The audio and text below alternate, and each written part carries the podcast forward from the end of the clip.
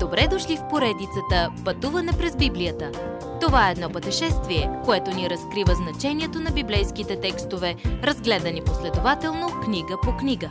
Тълкуването на свещеното писание е от доктор Върнан Маги. Адаптация и прочит, пастор Благовест Николов. Как започна бедата?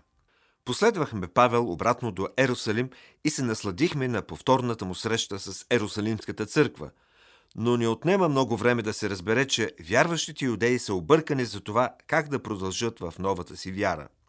Местните юдеи мразят Павел, защото той получава, че не е нужно да спазваш Моисеевата система от правила, за да си спасен.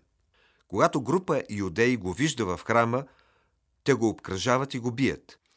Римски капитан се намесва и арестува Павел, мислейки си, че е престъпник – Тълпата е толкова буйна, че войниците трябва да отведат Павел на раменете си. Обратно в казармата Павел се идентифицира. Той казва, аз съм юдеен от Тарс. Мога ли да се обърна към тълпата? И капитанът се съгласява, удивен, че Павел му говори на гръцки. Но тогава Павел се обръща към тълпата на еврейски и в мига, когато те чуват езика, който обичат, сякаш бурен вятър изведнъж отихва. Павел им казва, че е бил някога един от тях строг фарисей. Той преследваше всеки последовател на пътя. Разказва им за преживяването си по пътя към Дамаск, когато сам Исус му се яви и описа какво е да си сляп за няколко дена. После описа мисията си да разкаже на езичниците за Господа. Всеки го слушаше внимателно до този момент.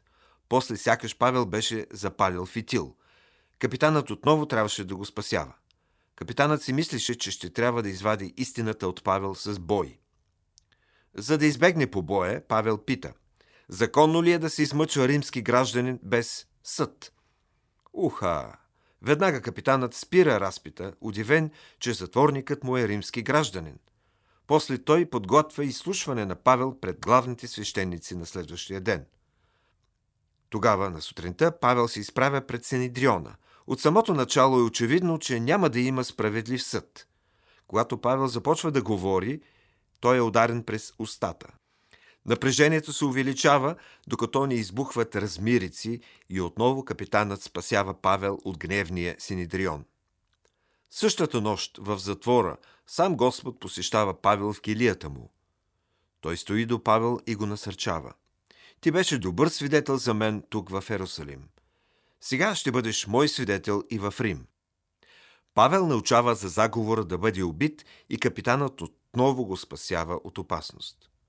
Той го праща в Кесария да се представи пред Феликс, римски управител. В продължение на две години Павел седи в римски затвор. Той се появява първо пред Феликс, който отрано вижда, че Павел е невинен.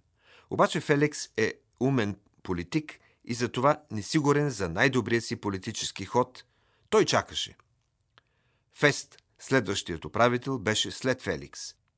Павел знаеше, че няма да получи справедлив съд от Фест, затова упражни правото си като римски граждани и се отнася до кесаря.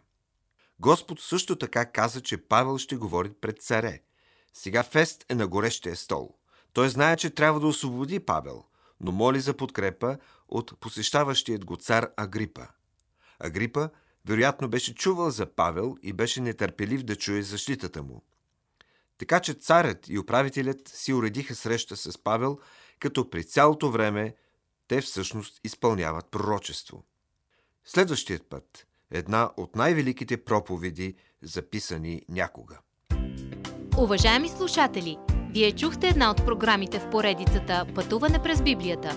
Ако ви е допаднало изучаването, заповядайте на www.ttb.bible, където има много и различни програми на български язик.